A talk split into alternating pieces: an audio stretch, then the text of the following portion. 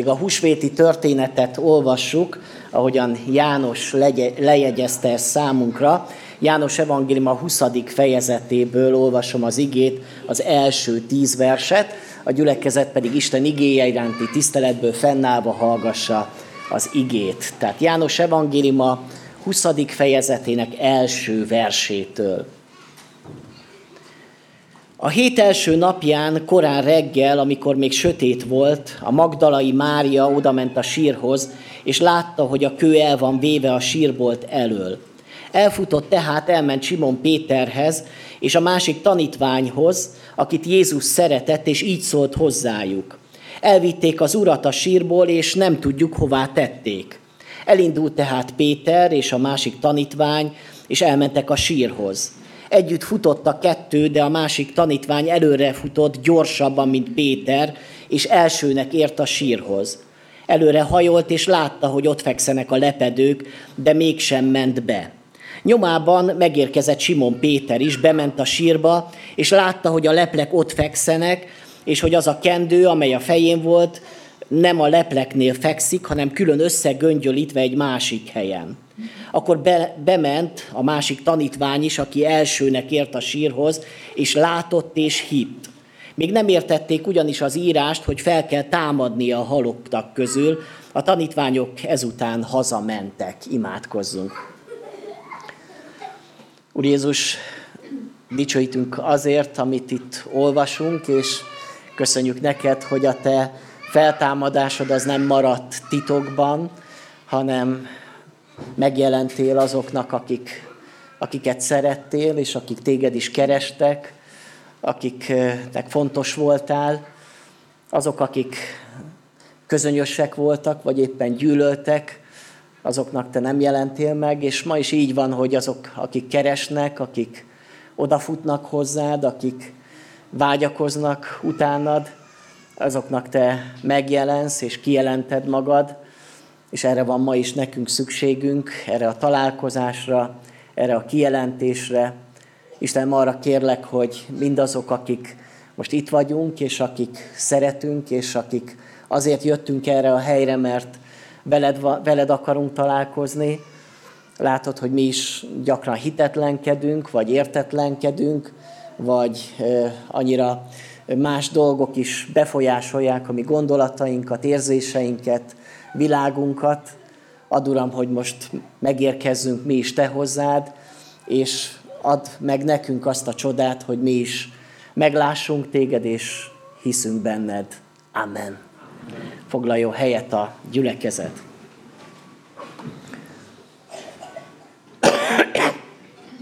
A keresztény hit nagyon különleges a többi hit közül egyedülálló, míg a többi vallás alapvetően egy-egy tanra, hitigasságra, bölcsességre épül, addig a kereszténység az egy történelmi eseményre, egy olyan eseményre tekint vissza, amely nem maradt szűk körben, hanem amelynek sok-sok szemtanúja volt, és mi is alapvetően nem csak azokra az igazságokra hiszünk, amiket Jézus Krisztus tanított, vagy azok a csodák, amiket ő cselekedett, hanem a legnagyobb csoda, ami meghatározza a mi hitünket, az Jézus Krisztus feltámadása.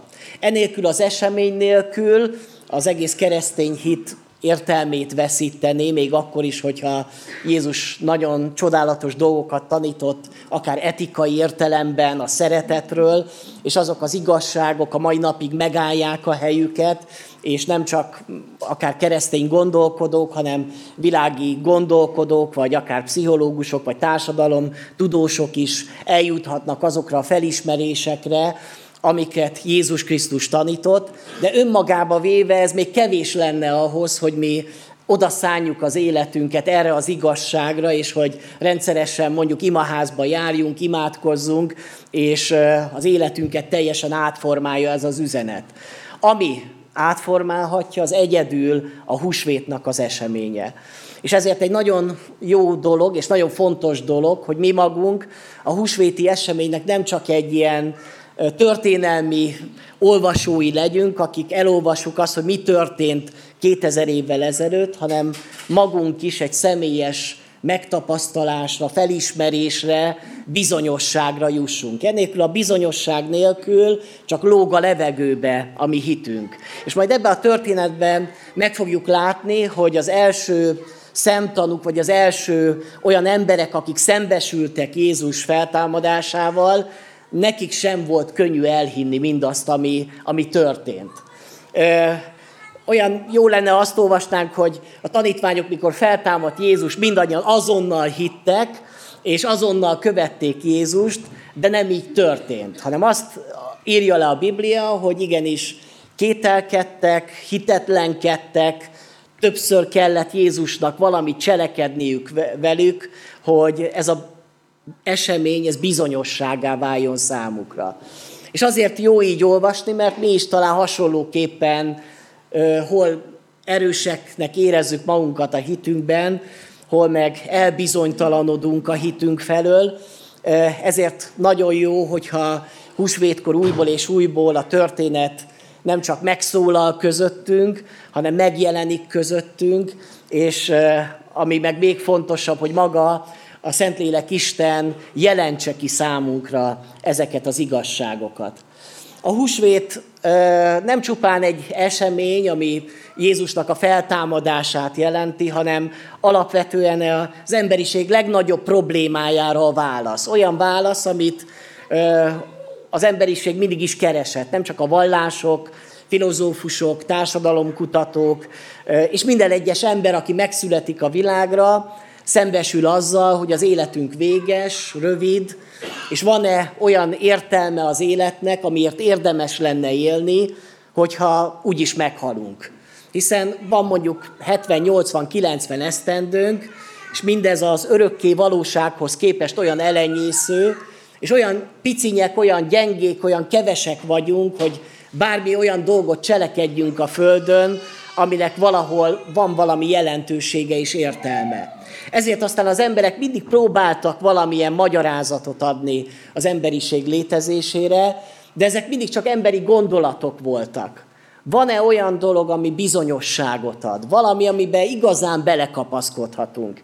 És a kereszténység és az evangéliumok nem csupán egy olyan igazságot mondanak el, amit egy dogmatikát, amit elhiszünk, és vagy úgy van, vagy nincsen, hanem adja számunkra azt az eseményt, amit a történelemben történt, amit mindannyian talán megvizsgálhatunk, amit megérthetünk, amit felfoghatunk, és erre a biztos alapra építhetjük a mi hitünket. Hogyha vannak itt közöttünk olyanok, akiket, akik vannak kérdéseik, vagy vannak az élettel kapcsolatos problémái, akkor azt mondom, hogy jó helyen vagytok. Az az ember, aki keres, azt mondja Jézus, az talál, és az örgetőnek megnyittatik, és hogyha azzal a szívvel vagyunk itt ma együtt, hogy szeretnénk válaszokat kapni a kérdéseinkre, szeretnénk valami bizonyosságot találni, akkor nagyon jó helyen vagyunk. A történet, amit János lejegyzett, egy picit különbözik a szinoptikus evangéliumoknak a leírásától. Ott több asszony jelenik meg a sírnál, itt csak egy asszony, Mária Magdalénáról beszél, de ez nem azt jelenti, hogy ők valami más dolgot írtak volna le, csak János Mária Magdaléna szerepét emeli ki az asszonyok közül, és talán az is lehetséges, hogy ő a többi asszonya nem is találkozott a sírnál, hiszen itt a történet arról szól, hogy a, az asszonyok megjelentek a sírnál, és amikor Mária Magdalena látta, hogy el van gördítve a kő, akkor ő elszaladt a tanítványokért. És amikor viszont Péter és János már visszaszaladtak a sírhoz, nagy valószínűség szerint már a többi asszony már nem volt ott. Így ők, ő nem is láthatta, hogy nem csak Mária volt a sírnál, hanem, hanem több asszony jelent meg a sírnál. Ezért sem jegyzi le az ő szerepüket János a, az evangéliumában. Egy futóversenyt látunk ebben a történetben, ahol Péter, már egy kisé öreges tanítvány, le is írja a Biblia, hogy a másik egy picit fiatalabb volt nála, és a másik tanítvány, aki nagy valószínűség szerint János, aki maga írja le ezt a történetet az evangéliumában, ketten futnak a sírhoz. És mivel János egy picit fiatalabb, ő hamarabb ér a sírhoz. És hogy vajon miért jegyzi le a, az evangélium ezt a futó versenyt számunkra? Azért, mert hogy valahol mindannyian egy ilyen futó versenyben vagyunk az életünkben, ki gyorsabban, ki lassabban halad, ki gyorsabban ér oda, hogy felismerje az igazságot, ki lassabb tempóban tud csak haladni. És azt gondolom, hogy a közöttünk levő testvérek között is valaki gyorsabban jut hitre és felismerésre, és valakinek meg sokkal több idő kell hozzá. És valaki már egy tizenéves korba megtér és bemerítkezik, valakinek meg a 20-as, meg 30-as, vagy akár az 50-es éveiben kell, hogy megtörténjen az, hogy rácsodálkozik, rácsodálkozik erre az igazságra, és jut megtérésre, és akár jut arra is, hogy bemerítkezzen. Így aztán lehet, hogy te lassabb vagy az életedbe, vagy gyorsabb vagy az életedbe, akkor is jó helyen vagy, és azt remélem, hogy a mai napon valahol mindannyian végül is megérkezünk majd arra a helyre, ahová meg kell, hogy érkezzünk. Miről nem olvasunk a történetekben? Szerintem minket nagyon érdekelne, hogy hogyan is történt pontosan a feltámadás legalábbis engem úgy nagyon érdekelt volna, hogy benézek a sírba, és akkor látom, hogy ott van a lepel, és egyszer csak valahogy Jézus kibújik a leplekből, vagy, vagy egyáltalán hogyan vette le a lepleket magáról, aztán milyen volt az ő teste, vagy volt-e ilyen fényhatások, vagy hanghatások voltak-e. Szóval semmi ilyesmi dolog nincs leírva, ami bennünket szerintem nagyon érdekelne. Egészen másról szólnak a húsvéti beszámolók, mint valami szenzáció hajház leírása a történetnek. Talán ez is mutatja azt, hogy mennyire hitelesek azok a beszámolók, és nem a szenzációra törekedtek. Máténál lehet egyedül olvasni valamit abból a dologból, hogy pontosan mi történt. Máté azt írja, hogy íme nagy földrengés volt, az úrangyala leszállt a mennyből, oda ment, elhengerítette a követ, és leült rá tekintete olyan volt, mint a villámra, villámlás, és ruhája fehér, mint a hó. Ez egy picit úgy bepillantást enged, hogy jött valami angyal, elgördítette a követ, és akkor megrendült ott az a hely, és azt is olvasjuk, hogy a katonák meg nagyon megrémültek. De még mindig nem látjuk, hogy Jézussal pontosan mi történt. Hogyan támadt ő fel? Nincs ez leírva. Ez a titok. Viszont annak a következménye, hogy ő feltámadt, na arról beszélnek az evangéliumok. És itt tulajdonképpen három szemét látunk, és János leegyszerűsíti nekünk a husvét eseményeit erre a három szemtanúnak a leírására, és az, hogy ők hogyan értették meg, hogyan dolgozták föl mindazt, ami történt körülöttük. És ezt a háromféle utat szeretném, hogyha most meglátnánk, és lehet, hogy azt mondjuk, hogy mi is valamelyiknek az útján járunk az életében. Mi is valahol ezek közül az egyik úton haladunk most, de az egy jó hír, hogy előbb-utóbb Mária is, Péter is és János is eljut majd a feltámadás hitére. Ki lassabban, ki gyorsabban, de valahol mindannyian meg fognak majd érkezni. Először nézzük meg Mária Magdalénát, vagy Magdalai Máriát. Róla ez egy nagyon különleges szereplő a, a, az evangéliumokban, nagyon megmozgatta és megmozgatja mai napig is az emberek fantáziáját, hogy milyen kapcsolat volt közte és Jézus között. Mert hogy azt nagyon látjuk a Szentírásból is, hogy egy nagyon meghitt és nagyon, azt mondom, bensőséges kapcsolat volt közte és Mária Magdalena között. Ezért aztán valakik azt is feltételezik, hogy esetleg valamilyen szerelmi szál is lehetett, és aztán ez megihlette aztán sok-sok gnosztikus tanítót, és születtek különböző gnosztikus evangéliumok, aztán a 20. században pedig Dan Brown megírta Da Vinci kódját, ahol ugyancsak ezt a szálat próbálja valahol felhengeríteni, hogy valahol Mária meg Jézus titokba szerelmesek voltak, de a Biblia egyértelművé teszi, hogy itt nem egy ilyen kapcsolatról van szó, sokkal inkább egy nagyon őszinte, mély barátságról. Ez furcsa dolog talán így kimondani, de mégiscsak azt látjuk, hogy e között, az asszony között és Jézus között egy nagyon mély barátság van. Olyan mély barátság, ami azt mondom, vetekszik a tanítványok és Jézus barátságával. Vannak dolgok, amiket Mária előbb ért meg, vagy jobban megért, mint a tanítványok megértenek. Ez azért is különleges, mert a zsidó gondolkodásban a nőket nagyon lenézték. Nem is igazán vették figyelembe az, hogyha egy nő tanúskodott, vagy valami egy nő állított. Jézus viszont felemelte nem csak Mária Magdalénát, hanem más asszonyokat is, tulajdonképpen a tanítványok közé emelte őket, és ugyanolyan szeretettel fordult feléjük, mint a férfi tanítványai felé. Mária Magdaléna különösen hálás lehetett Jézusnak. Azt olvassuk róla, hogy hét ördögöt űzött ki belőle. sokan összekeverik, mert más Máriák is vannak a Bibliában, és ez nem ugyanaz a Mária, aki megkeni Jézus lábát, és pláne nem az, aki mikor Jézus azt mondja, hogy az vesse rá az első követ, aki maga büntelen, nem az a parázna nő. A Passió filmben úgy jelenik meg Mária Magdalén, az egy tévedés. Tehát nem ugyanarról a nőről van szó. Őról csak annyit tudunk, hogy hét ördögöt űzött belőle. És sokat gondolkodtam ezen a hét ördögön, hogy vajon mit jelenthet, vagy van-e jelentősége annak, hogy hét ördögöt űzött belőle.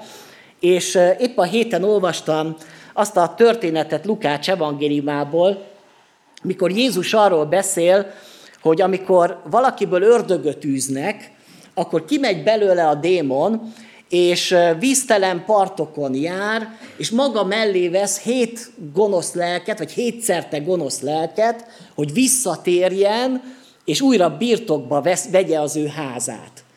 Hogyan kapcsolódik ez Mária Magdalénához? Úgy gondolom, hogy ez magyarázza ez a történet az, hogy mi történt Máriával.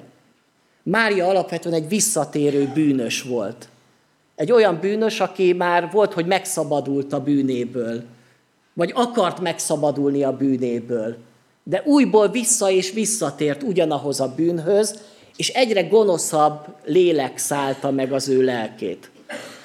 Ez talán lehet, hogy ha nem is pontosan így tapasztaljuk, de hogyha vannak olyan makacs bűnök az ember életébe, amikből nem tud szabadulni, egyre inkább azt érzi az ember, hogy feladom ezt a harcot. Mert a bűn elhatalmasodik az életem felett. Mária Magdaléna nem tudott megszabadulni az ő bűnösségétől. Pontosan, hogy mi volt ez a bűn, azt nem írja le a Biblia. Sokan a paráznaság bűnét sorolják ide, és azt mondják, hogy ő biztos ebben a bűnben volt, és ebből a bűnből nem tudott megszabadulni, de nagyon erősen kötözte ez a bűn az életét. És hogyha vannak itt közöttünk olyanok, és most nem kérem, hogy tedd fel a kezedet, aki hasonló módon küzdesz bűneiddel, és nem olyan módon, hogy egyszer elkövettél valamit, és megbántad, megvallottad, és akkor úgy megszabadított az Isten. Ez a legtökéletesebb dolog. De nagyon gyakran azt éljük meg, hogy elkövetek valamit, elszomorodom, megvallom, és a következő napon megint elkövetem. És már egyre gyengébb vagyok, hogy ellenálljak, egyre inkább átadom magamat ennek a bűnnek. És ez történt Magdalai Máriával, aki már feladta a harcot a bűnnel szembe. És úgy gondolta, hogy ő ebből már képtelen megszabadulni. Eluralkodott felette a bűn. És ekkor találkozott vele Jézus, hogy kiűzze belőle ezt a hét gonosz lelket, és teljesen szabad legyen az élete. És hogyha te ilyen hétszerte megkötözött lélek vagy, akkor szeretném hirdetni, hogy Jézusnál van szabadulás. És ezt a szabadulást ma kész neked megadni. És azzal a ö, cselekedetével, hogy kiűzte belőle ezt a hét gonosz lelket, démont, azzal egy új lehetőséget, egy új életcélt adott neki.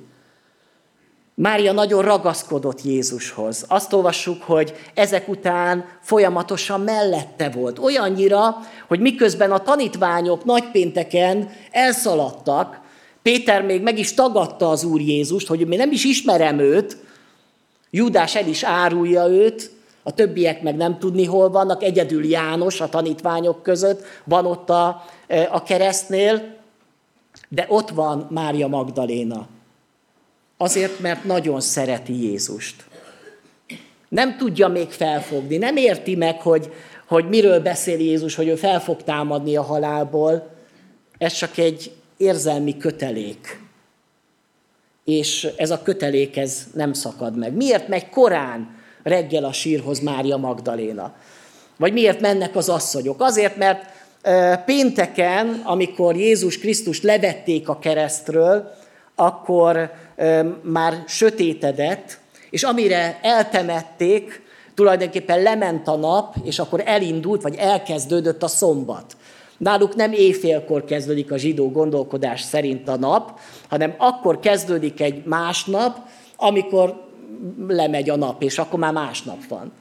És akkor, mivel szombat volt, és ráadásul ez a Páska szombatja volt, egy különösen kiemelt ünnep volt a zsidók számára, ezért tilos volt bármifajta olyan cselekedetet csinálni, ami halottal kapcsolatos. Ha megérintették volna Jézus holtestét szombaton, akkor ők olyan tisztátalanokká váltak volna, hogy nem ünnepelhették volna meg a szombatot. Tehát ez ilyen zsidó gondolkodás, törvények voltak rá, hogy mi vonatkozik a szombatnapra.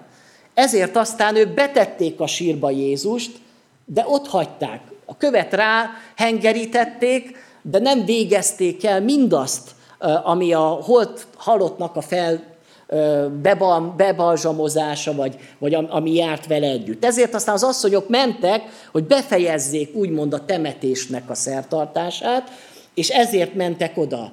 Másrészt Gyökösi Bandi bácsi lejegyzi, hogy a zsidó gondolkodás és a zsidó gyakorlat szerint egy halottat három napig látogattak.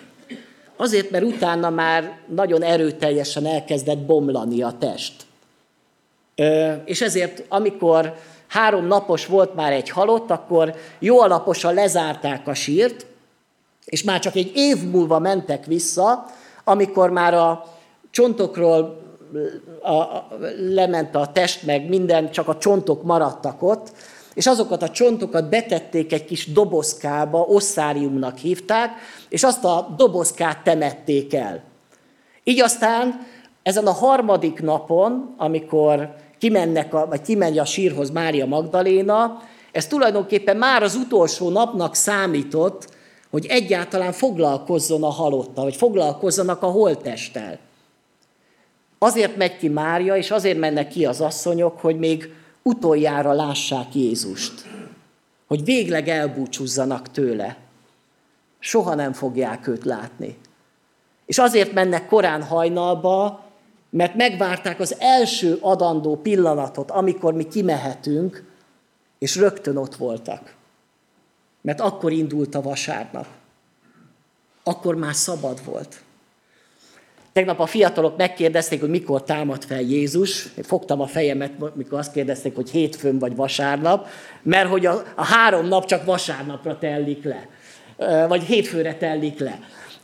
De hogy itt érteni kell azt megint csak a zsidó gondolkodás, hogy ők nem 24 órás napokba gondolkodtak, hiszen a Jézus halála és feltámadása között kétszer 24 óra se tellik el, tehát azt mondanánk, hogy ez nem három nap, de mégis a harmadik nap, hiszen pénteken halt meg, volt szombat, és aztán jött vasárnap.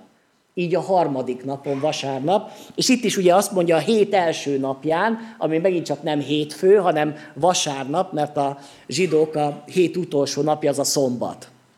Nekünk már a vasárnap. És azért ünnepeljük egyébként a vasárnapot, mert ez a feltámadás napja, ha Jézus hétfőn támadott volna föl, akkor mi hétfőn tartanánk Isten tiszteletet. Jó? Tehát, hogy innen akkor senkinek ne legyen kétsége, vasárnap volt a, a, a feltámadás. Tehát azért ment oda Mária Magdaléna ilyen korán, mert hogy akarta még látni Jézust.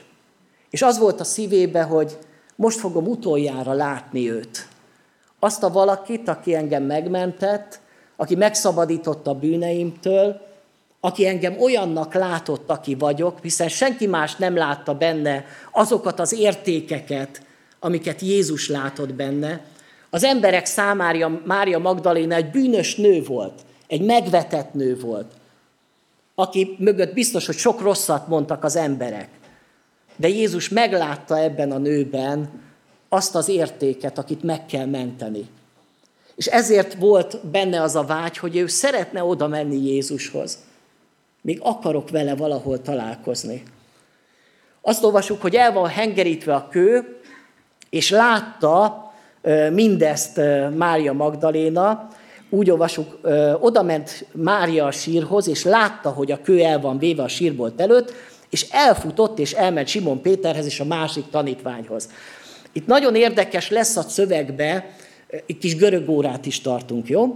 Hogy három olyan szót ma jegyezzenek meg a testvérek, ami ebbe a szakaszba a kulcs kifejezés. Mind a hármat úgy fordítja nekünk a Biblia, hogy látta. De a három szó teljesen mást jelent.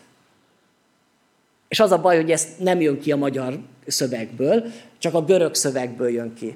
Mit jelent az, hogy Mária látta, hogy el van hengerítve a kő? Az a kifejezés, ami ott van, az a blepó, jó, ezt akkor jegyezzük be, blepó, azt jelenti, hogy rápillantani. Valamit látok, de nem igazán gondolkodok rajta, csak úgy meg, meg ránézek. És azonnal ő elrohan. Nem olvassuk azt, hogy Mária bement volna a sírba. Nem olvassuk azt, hogy megnézte volna a lepleket. Nem, ő csak ránézett, és rögtön elfutott.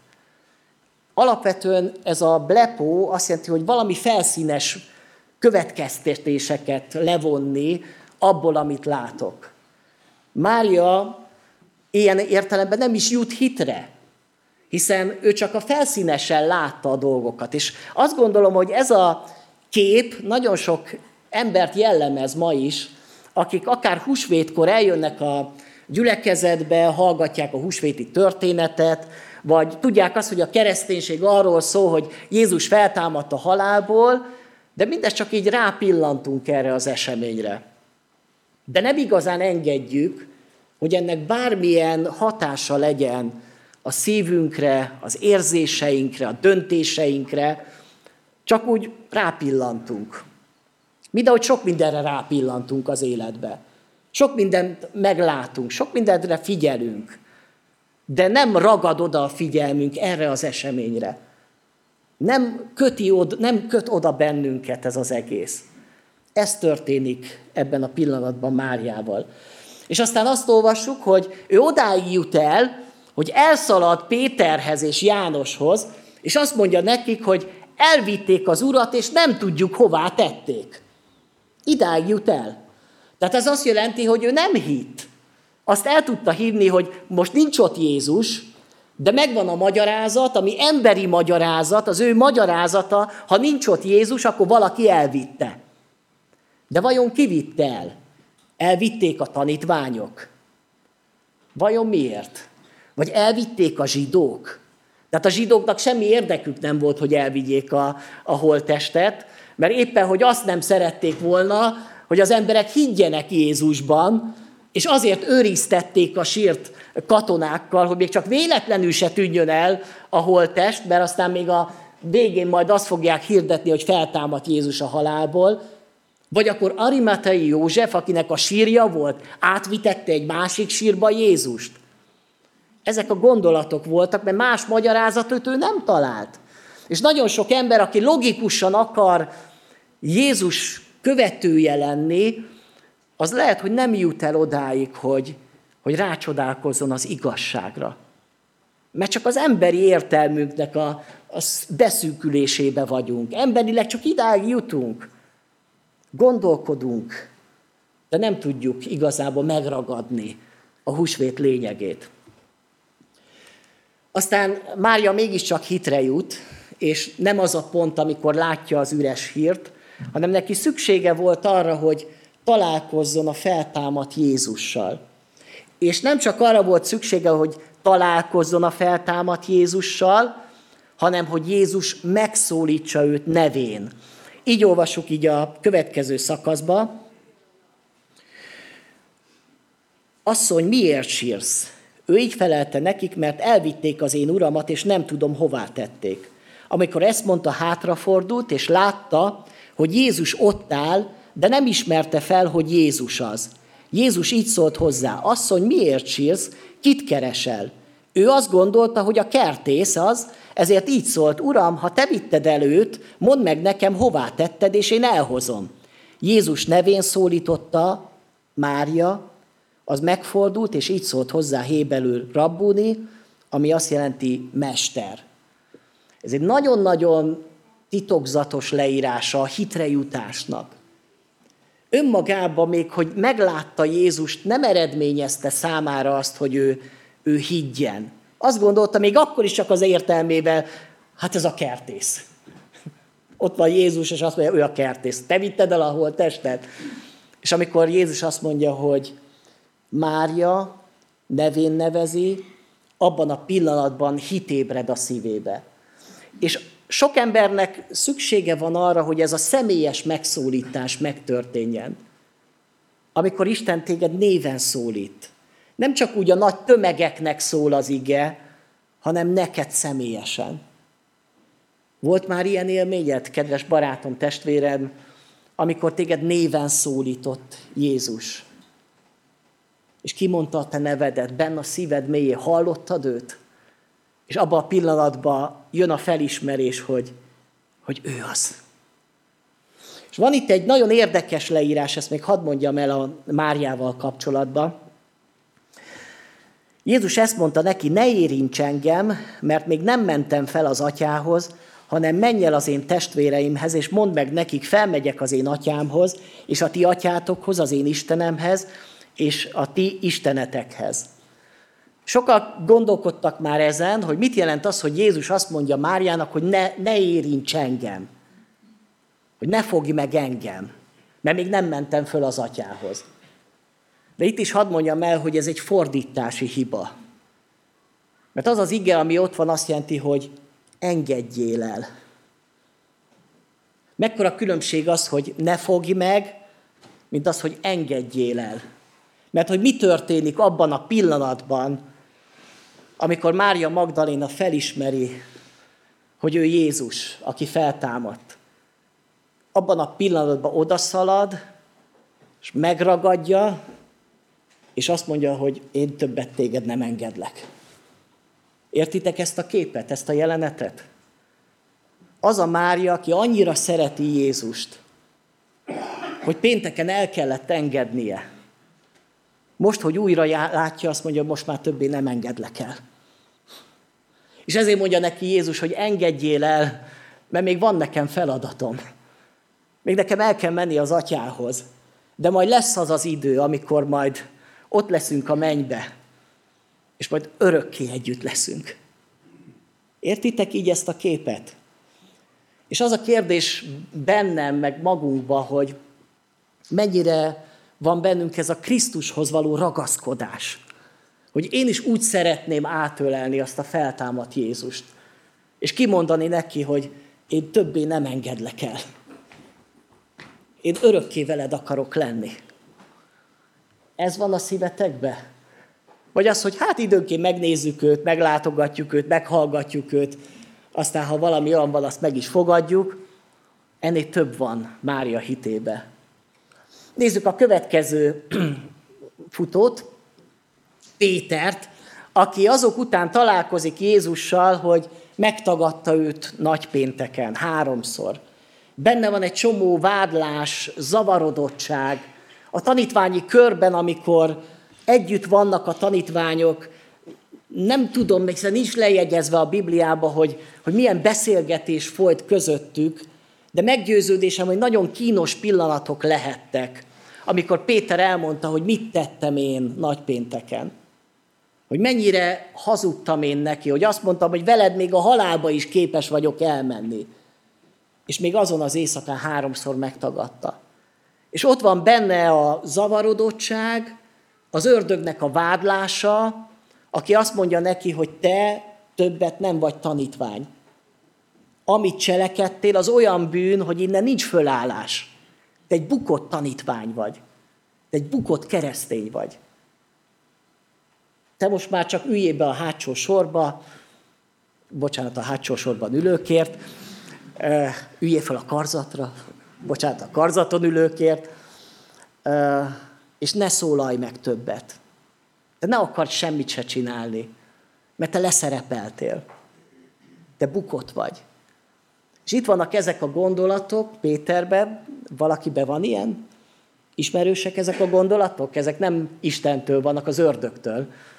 Akiről úgy beszél a Biblia, hogy a vádló, aki ott van még a Isten színe előtt is vádol bennünket, nem hogy a lelki ismeretünk előtt, és azt mondja, hogy te már képtelen vagy arra, hogy te Istennek szolgálj. Te képtelen vagy szent életre. Te képtelen vagy arra, hogy, hogy megváltozzál. Te ilyen vagy, fogadd el. És amikor meghallja Mária Magdalénától, hogy üres a sír, azon nyomban futni kezd. Miért futi Péter? Mert úgy érzi, hogy na most akkor mégiscsak eljött az én időm, majd most rendet teszek. Kiderítem, miről van szó. Kilopta el Jézus testét, majd visszaszerzem Jézus testét. Nem volt elég nekik, hogy keresztre feszítik, még a halálban sem hagyják őt nyugton. És Péter most egy pici bátorságot nyer, hogy akkor én mégis valamit fogok tenni ezért a Jézusért.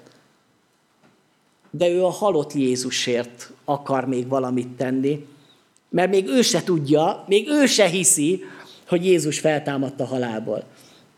Amikor belép Jézus, Péter a sírba, ugye először ugye odaér János, de János maga elé engedi Pétert, hogy ő menjen be először.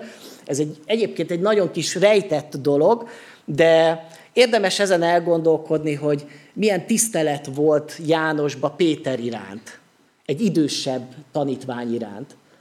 És szerintem ezt néha meg lehetne tanulnunk, hogy mi is legyünk már egy kicsit ilyen előzékenyebbek, és magunk elé engedni másokat. Főleg, ha fiatalabb vagyok, akkor magam elé engedem, vagy tisztelem azokat, akik, akik idősebbek nálam, és ez valahogy megjelenik ebbe a történetben is. De Péter, amikor belép, akkor itt egy másik igét használ, lát, olvasunk, előre hajolt és látta, hogy ott fekszenek a lepedők, de mégsem ment be. Itt az a kifejezés, hogy látta, ugye az először a blepó volt, ez a kifejezés a teorein, ami azt jelenti, hogy megvizsgálni.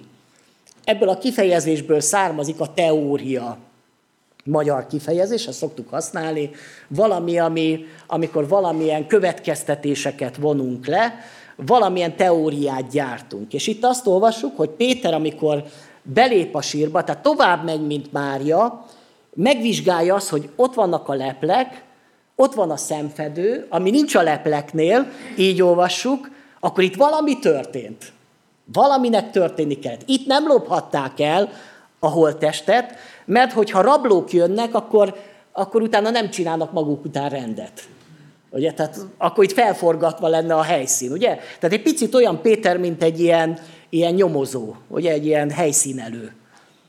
Szoktatok látni ilyen filmeket, lehet ilyen nyomozós filmeket, amikor megjelennek a helyszínelők, ott új lenyomat, meg minden. Tehát egy picit ilyen ez a Péter, bemegy a sírba, és mindent megvizsgál. Ott van a, ott van a lepel, ott van a szemfedő, akkor most mi történt, hogy próbáljuk akkor rekonstruálni az eseményeket, de odáig jut csak el, hogy itt nem lopták el Jézust. Rácsodálkozik, de még mindig nem hisz. És hadd mondjam el, hogy ez a alapos vizsgálódás, ez már egy lépés, vagy egy tovább lépés, mint amire Mária jut. Hogy már egy picit foglalkoztat ez a dolog engem. Hogy nem csak úgy felszínesen úgy vizsgálom a Bibliát, meg felszínesen gondolkodok a keresztény igazságokról, utána akarok járni. Meg akarom nézni, elolvasok még néhány könyvet hozzá. Vagy megkérdezek más hívő embereket, akik mondják el, hogy ők mit tapasztaltak, mit éltek át. De még mindig nincsen emögött még hit. Még mindig csak emberi, még mindig csak emberi gondolkodás. Hadd kérdezzem meg, hogy vagytok-e így ebbe a terembe, akik már ezen a szinten vagytok, hogy már többet akarok, már nem csak úgy felszínesen rátekintek, már azért úgy érdekel ez a téma, már azért olvasgatok, már gondolkodok ezen a témán, de még mindig nincs a bizonyosság, a meggyőződés. És nézzük meg, hogy Péter hogy jut hitre. Péter hitre jutás az két lépcsős dolog lesz a János evangéliumának a leírása szerint. Az első lépés az, amikor még aznapi este megjelenik Jézus a tanítványi körben, a zárt ajtók mögött, és azt mondja a tanítványoknak, hogy békesség nektek. És akkor bizonyossága lesz arról, hogy Jézus feltámadt a halálból. És azt mondhatnánk, hogy ez elég.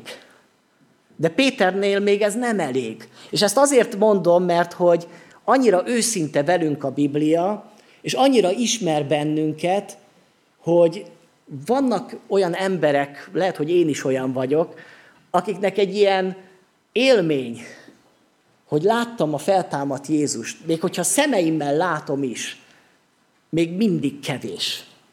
Még mindig kevés, hogy helyreálljak, még mindig kevés ahhoz, hogy igazán higgyek, még kell valami.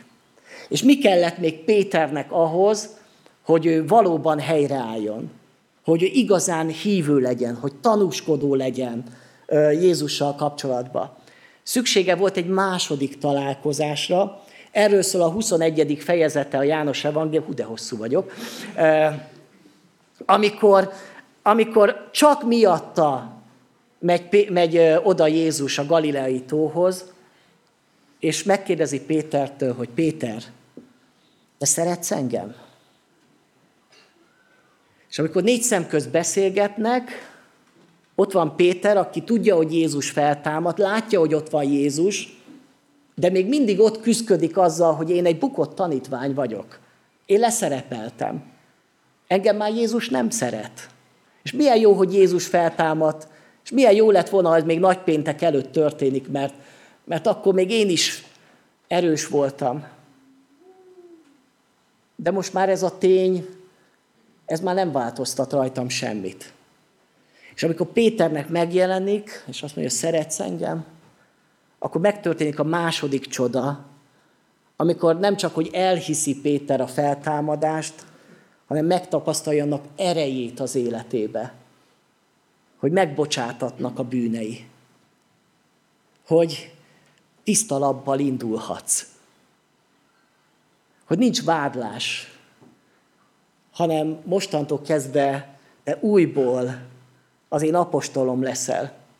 Sőt, rád bízom az én nyájamat, hogy legeltesd az én juhaimat. Értitek?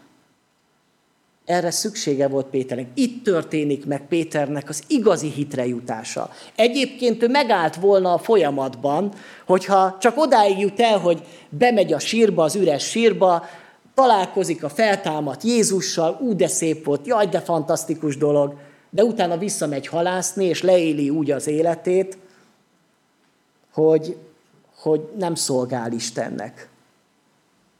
És lehet, hogy sokan vagytok így, hogy hiszitek azt, hogy Jézus feltámadt a halálból, de ez mit jelent az én életemre nézve? Mit változtat rajtam? Ugyanaz az ember vagyok, ugyanúgy küzdök a bűneimmel, ugyanúgy elbukom.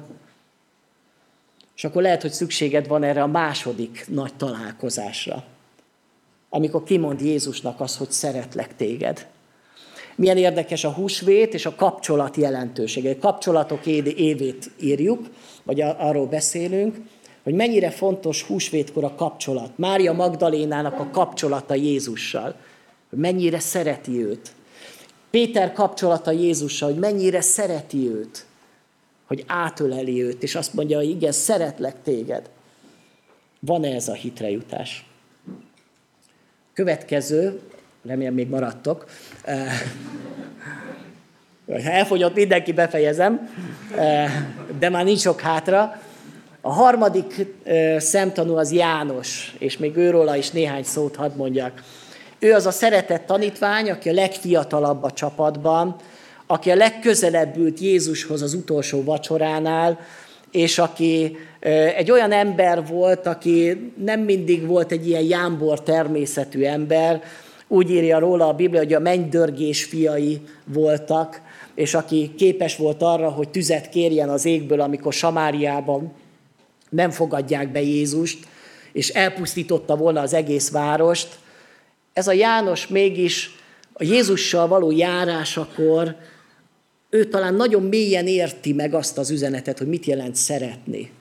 És ő majd később a szeretet apostola lesz majd, aki a legtöbbet írja majd a szeretetről. Pálapostól írja a szeretet himnusz, de, de azt gondolom, a szeretetnek a mélységéről, arról mégiscsak Jánostól fogunk olvasni, aki nagyon mélyen értette, élte azt a szeretetet, amiről Jézus tanított, meg amit, amiről Jézus élt. És amikor János látjuk, akkor ő jut leghamarabb hitre. Amikor bement a sírba, ő is ugyanazt látja, mint Péter, viszont nála azt olvassuk, hogy látott és hit. Tehát nem csak, hogy elgondolkodott rajta, teóriát gyártott, elméletet gyártott, hanem hitre jutott. És itt az a kifejezés, hogy látott, az a horáó, a harmadik kifejezés, ami azt jelenti, hogy belátta, felismerte, hogy valami olyan, ami, ami egy kinyilatkoztatás szerűen érkezett el hozzá. És az a lényeges dolog ebben, hogy a feltámadásba vetett hit az mindig valamilyen kinyilatkoztatás, egy kijelentés, amikor az Isten maga jelenti ki az emberi szívbe ezt az igazságot. Megtörtént-e veled, hogy nem csak az értelmeddel, a füleddel hallod a történetet, hanem a szíveddel. Ez a horáó. Az a felismerés, hogy nem értek semmit, de valamit tudok most. És hit. Abban a pillanatban, hogy látott, hit. És milyen jó lenne, hogyha idáig eljutnánk mi is, hogy látunk, meglátjuk ezt az igazságot, felismerjük ezt az igazságot, beismerjük ezt az igazságot, és ez hitre vezet bennünket. Még egy gondolat, amit itt mond János az evangéliumában, hogy még nem értették az írást, hogy fel kell támadni a halottak közül. Ezt vajon miért teszi oda hozzá? Egyrészt azért, mert néha azt gondolnánk, hogy ők milyen előnybe voltak hozzánk képest. Mert hogy milyen jó lenne, meg milyen egyszerű lenne a mi helyzetünk, nem? Hogyha Jézus most ide középen megállna, nem? Jó lenne? Én örülnék neki, hát őszinte gyerekek vagytok, úgyhogy én is nagyon örülök. Itt megállna Jézus, és azt mondja nekünk békesség, nézzétek a kezemet, feltámadtam. Eredményezne mindannyiunknak a szívébe olyan hitet, ami üdvözítő hit. Vagy csak eljutnánk oda, hogy ah, milyen csodálatos. Mutasd azt a kezet, hadd nézzem már meg. Vagy eredményezne azt a hitet, hogy hogy föladom az eddigi életemet, és teljesen átadom Jézus szolgálatára. És élek pedig többé nem én, hanem él bennem a Krisztus. Eredményezne a látás bennünk ilyet. És itt azért mondja uh, itt János az írást, mert hogy az írás elég ahhoz, hogy hitre jussunk. És ezek a tanítványok láttak, de még nem értették az írást. Tehát lehet, hogy az írás még fontosabb az, hogy lássák mindazt, ami, amit a szemükkel látnak. Mert az Isten igéje az, ami a hitet eredményezi. És ezért hirdetjük az Isten igéjét. Ezért van húsvéti ige hirdetés. Hogy az Isten úgy döntött, hogy, hogy az ige hirdetés által ébressze a hitet a szívekbe. Azt mondja a Pál a korintusi levélbe, mivel tehát a világ a saját, saját bölcsessége útján nem ismerte meg az Istent a maga bölcsességében, tetszett az Istennek, hogy az ige hirdetés bolondsága által üdvözítse a hívőket. Bölcsesség, eljutunk odáig, hogy üres a sír, eljutunk odáig, hogy hát itt valami történt, mert ott azért mégiscsak ott, van a, ott vannak a leplek, de az ige hirdetés által hit ébred. És ez az, ami a húsvéti hitnek a lényeg, az ige által ébresztett hit. Amikor az ige által, az ige hirdetés által jön a felismerés, a beismerés, a látás és a hit. Vajon megtörténik közöttünk ez a csoda ma? Velünk. Háromféle húsvétról beszéltünk. Ez a háromféle út háromféle embert jelent. Az egyik a Mária, a felszínes, aki oda tekint és elszalad.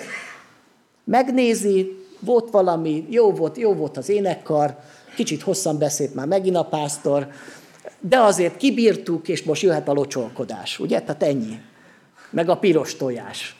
És akkor letudtuk a húsvétot, és hétfőtől, holnaptól meg kettő kezdődik minden ugyanúgy.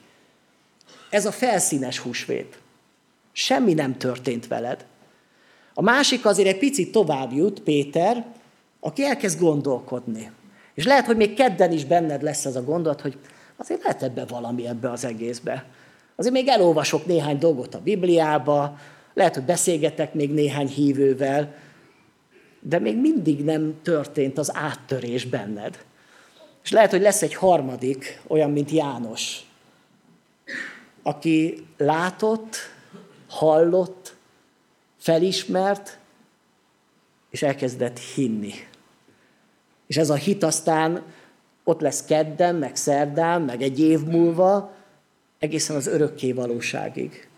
Olyan hit, amely úgy ragaszkodik Jézushoz, mint ahogy Mária ragaszkodott Jézushoz, hogy én többet el se foglak téged engedni. és megragadod őt. És aztán Jézus is megragad téged, és azt mondja, én se engedlek el téged. Van-e ilyen hited már? Eredményezette ilyen hitet a húsvéti üzenet, a húsvéti gondolat?